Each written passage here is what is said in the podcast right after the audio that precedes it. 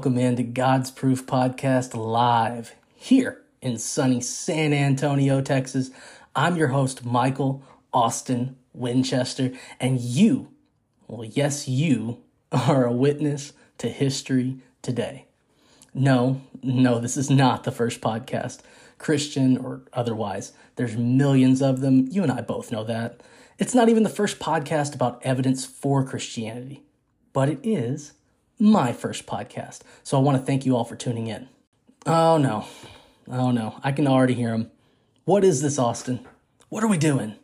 Okay. Okay. I hear you. But I'm going to make you wait a little bit longer before I answer that question. Because big things grow from humble beginnings. And isn't that the story of Christianity? So while I know many of the early listeners of this podcast are going to be friends, family, basically whoever I send it to and force to listen, this podcast, yes, this podcast has the ability to reach anyone with internet access. So that's most of the world today. And they, they do not know me. So here it goes. My name's Michael Austin Winchester, and I don't care what you call me, Michael Austin, I answer to both. I've been a Christian for about five years now, but I was an atheist before then, or at the very least agnostic. But either way, undeniably outspoken and sarcastic to my friends about it. So I've been on both sides of the aisle, so to speak.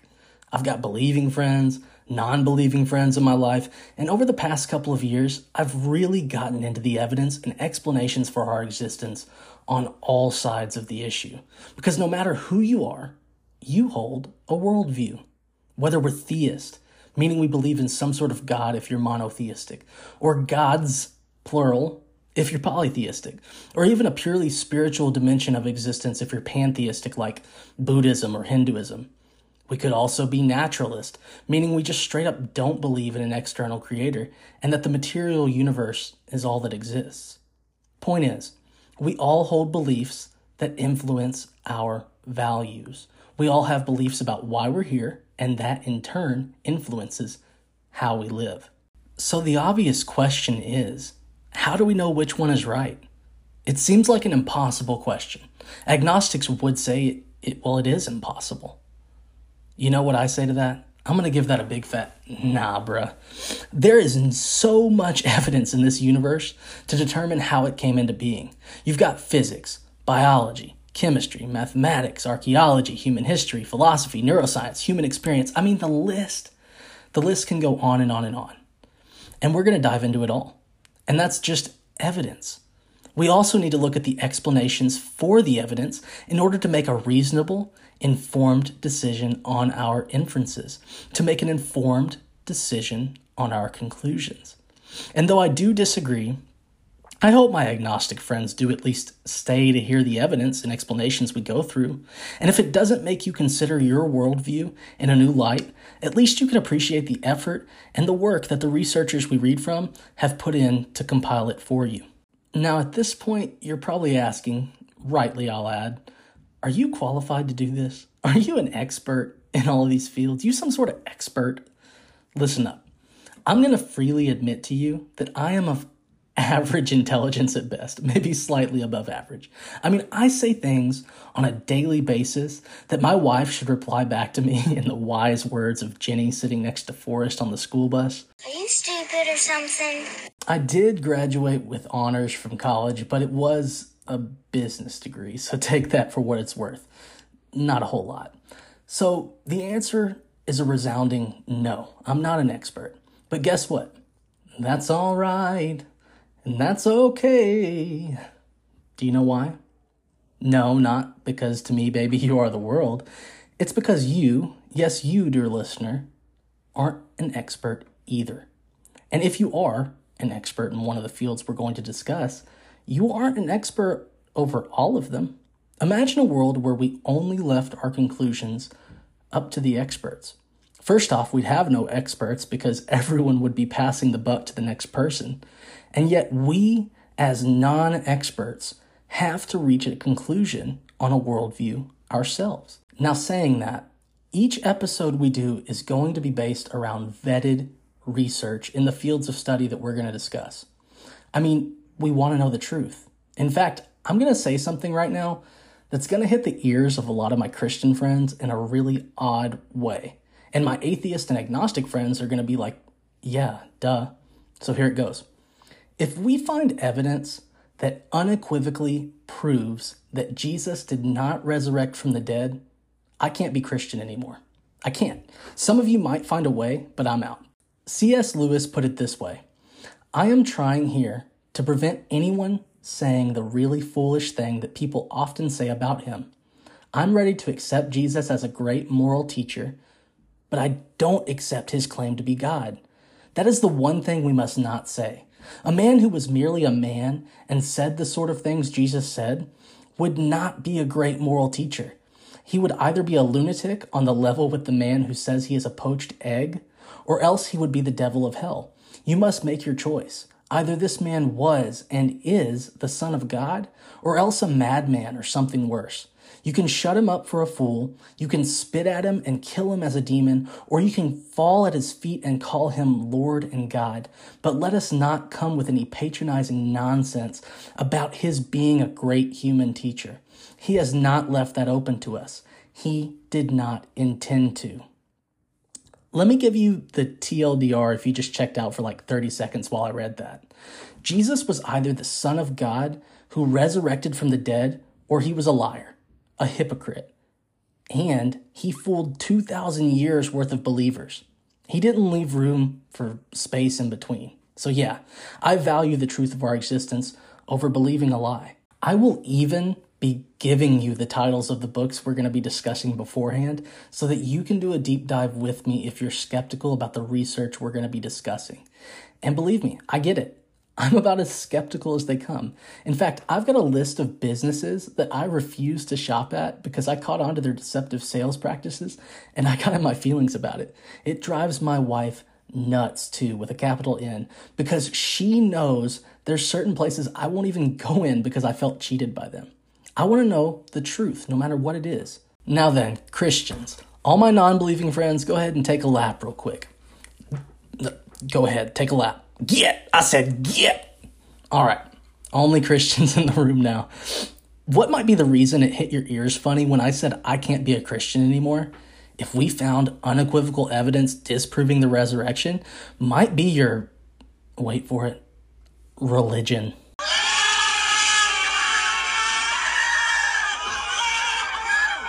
Established religion was one of the biggest opponents of Jesus' ministry on earth. Mixed into that religion were cultural barriers placed by the people who practiced it, and it distorted God's truth so much that they couldn't even see their own Messiah, who they'd been waiting on for centuries. What are the cultural barriers you're putting up today? Is it your politics that divide you from the other half of the entire population? Is it your social groups? Is it your social class? If I were to ask most of you why you're a Christian in the first place, you're likely going to tell me one of three answers. I was born and raised Christian, I had an experience, or I had a feeling, maybe through prayer, and I know it's true. Well, guess what? Every other world religion can say all of those things. We have got to do better. Now, the good news is that I believe beyond a reasonable doubt that Christianity is true based on the evidence.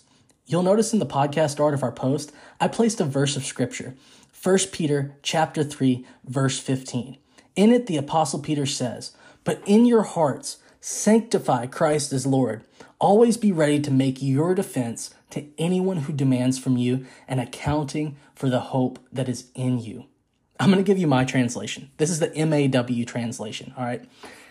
Get your crap together and be able to give evidence for your hope in Jesus to non believers.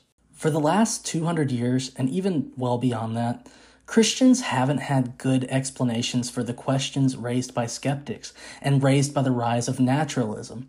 And it's led to a great many people, especially young people, leaving the faith when they don't have reliable evidence to combat their possible doubt. I know. I'm one of them. I was born being dragged to church, and I did not feel comfortable expressing doubt because I'd always get a Bible says answer. In a day and age that we have what's been described as infinity in our pockets, you can have answers to those doubts as fast as you can type them into your phone. Does it mean that those answers and explanations are correct and in line with the evidence? No.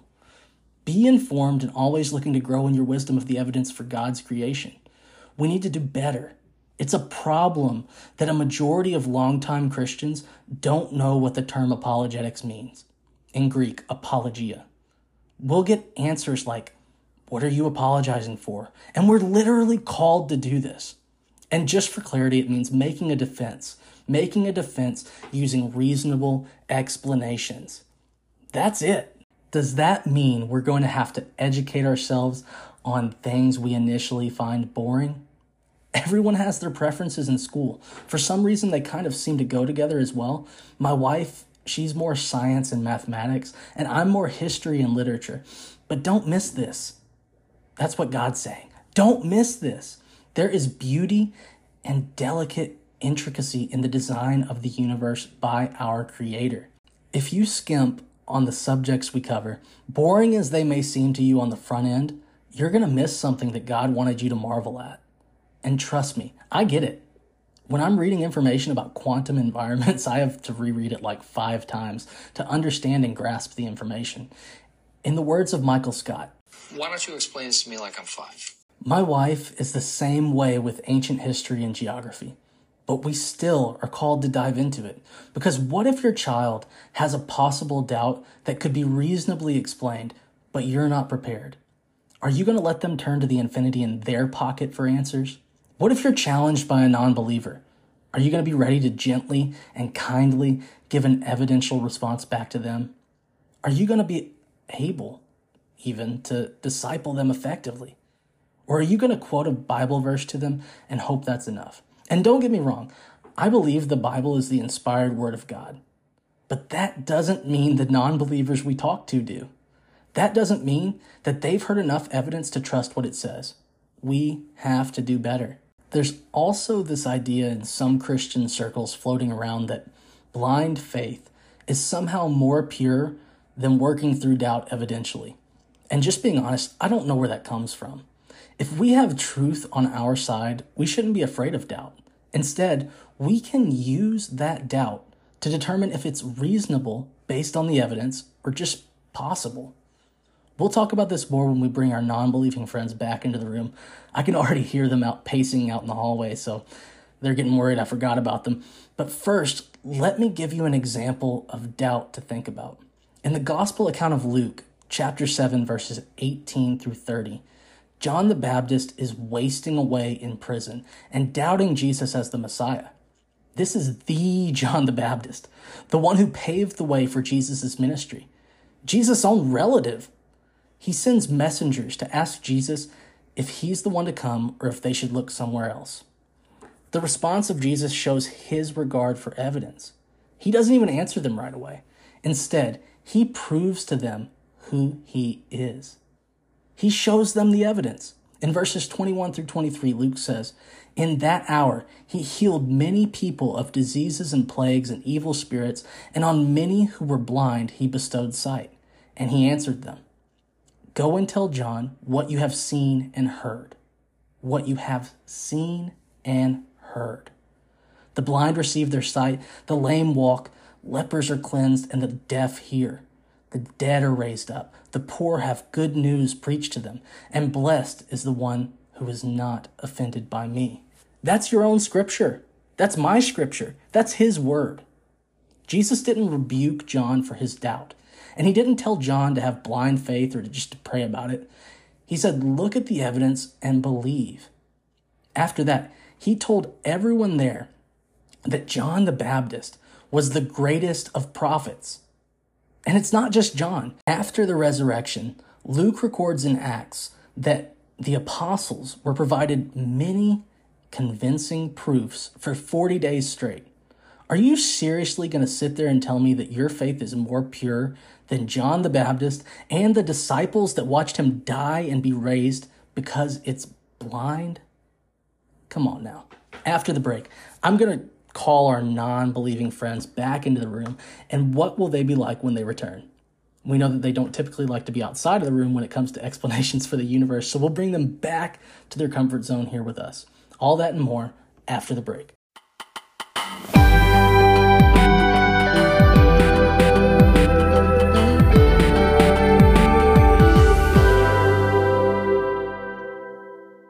This episode is sponsored by Jesus Christ. He paid for your sins, so you don't have to.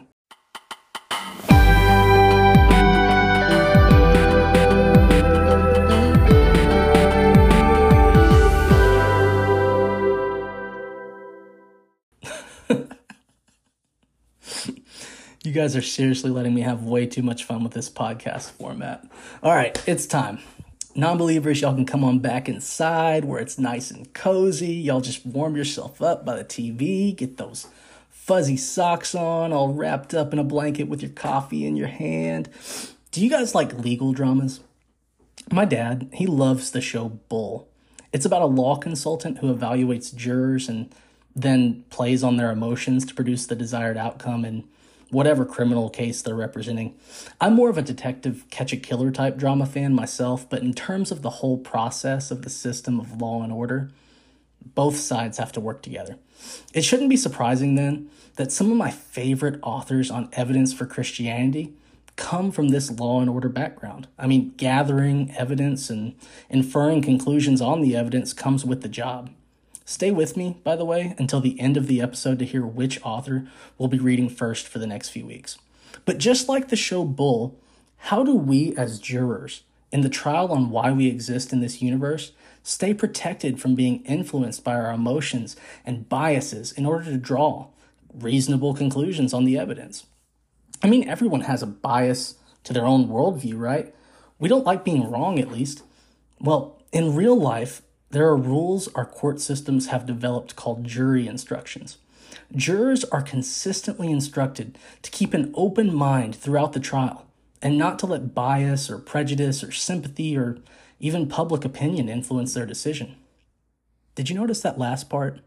Public opinion. For the most part, we gravitate towards people with similar interests, hobbies, and value systems as our own. The problem with that is that our values, as we discussed earlier, are influenced heavily by the worldviews we hold. So if we're running around with people that share the same values as us, we're also surrounded by people with the same worldviews as us for the most part. And that can be hard to push aside. The fear of rejection from our social circles when we think, what if I'm wrong? can make us shut our eyes and dig our feet in the sand and brace for impact. We see this in examples of Muslims that converted to Christianity in the wake of 9 11. Predominantly Christian nations and predominantly Islamic nations circled the wagons to an extent. So when we see Muslims convert to Christianity, or even the opposite, if a Christian converts to Islam, think of the rejection they experience from their own social circles, right? I mean, it can be hard to push the people we're around aside to make an informed decision. So both believers and non believers need to be cautious of that and do their best to not let it interfere with the conclusions they draw from the evidence. All right. This next topic again applies to both believers and non believers as they work to be the best jurors they can be. The author I'm going to reveal at the end of the episode that we're going to take our first crack at the evidential material with describes it this way Don't be a know it all. Oh boy. I bet you're glad now that I'm not an expert, right? See, I told you that would pay off. Experts don't belong on juries, they belong on the witness stand to testify. They are too partial to hear the entirety of the case because their mind was already made up before the trial began. The best juries are those made up of normal people who enter the trial with an open mind and form their inferences based on the evidence and the explanations that make reasonable sense. In fact, our juror selection process is there to weed out potential jurors who present as know it alls with formed conclusions before the trial even starts. All right, we're going to use a popular case of the Scranton Strangler as our example. If the jurors in that case went in with the bias that George Howard Skub committed the crime, and it wasn't even possible that anyone else committed the crime before listening to any evidence whatsoever, they're not going to be good jurors and they're going to reach the outcome they had in mind when they entered the courtroom. Of course, you and I both know that George was innocent and Toby Flenderson is the real culprit. Anyone else here for the office conspiracies? Maybe just me. Someone's going to appreciate these deep office cuts. I don't know who, but they're out there. To my friends who hold a naturalist position on the universe, and again, that position holds that the material universe is all that exists. Let's take an example from the office and apply it towards the biggest hurdle you're going to have in controlling your bias through the course of this investigation. Well, what's the bias we need to keep under control? Well, I'll tell you. When we're putting supernatural explanations on the witness stand in the larger trial of how we came to exist in the universe, you can't be closed off to supernatural explanations. Does that make sense? I mean, you're not getting all the information to reach a verdict if you don't consider them. It's like only listening to the prosecution or only listening to the defense.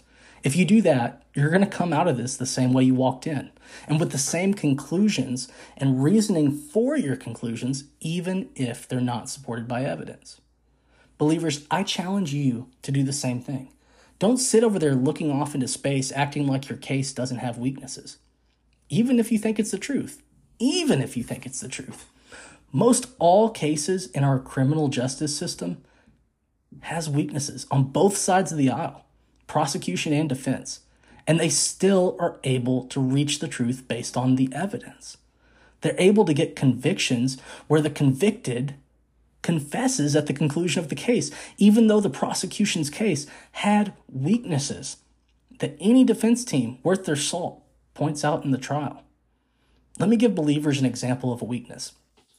You want me to believe that a man died and came back to life three days later, 2,000 years ago. That doesn't happen. It's not common. You wouldn't even classify it as rare today. Yes, people can be resuscitated, I'll give you that, but not after three days of actually being completely and utterly dead, and certainly not without modern medical practices, right? I mean, you just don't see this happening in your normal life. Your position requires me to believe that the supernatural can occur in the first place. And that is a big leap. It was a big leap for me. I still remember where I was five and a half years ago. I thought it was silly to even investigate whether any of this happened. I didn't even give it the time of day because it wasn't possible in my eyes. And more than that, it actually would make me mad that what I viewed as an ancient and antiquated way of thinking still pervaded our society today. I thought, well, this is halting the progress of our society. It's invading our politics and our laws. I mean, I was upset. I still remember we had a few sidewalk preachers. If you went, I mean, if you're in, you, you see sidewalk preachers everywhere. When I went to Florida State early in my college career, we had sidewalk preachers. I still remember sarcastically walking past one of them who's you know just kind of having a peaceful dialogue with a group of students this one didn't have like a megaphone or anything like that but walking right through the middle of them, I remember flipping him off right in front of everybody and just going about my day all nonchalant. I still remember the laughs it produced at the time and me feeling like I had actually done something. Some of those closest to me don't really understand the significance of me changing my worldview. And I don't blame you because you you don't have the same experiences as me. But ultimately, we still have to reach a conclusion. All right, it's that time. What we've all been waiting for the announcement of the first book we'll be primarily using in our discussions on the evidence.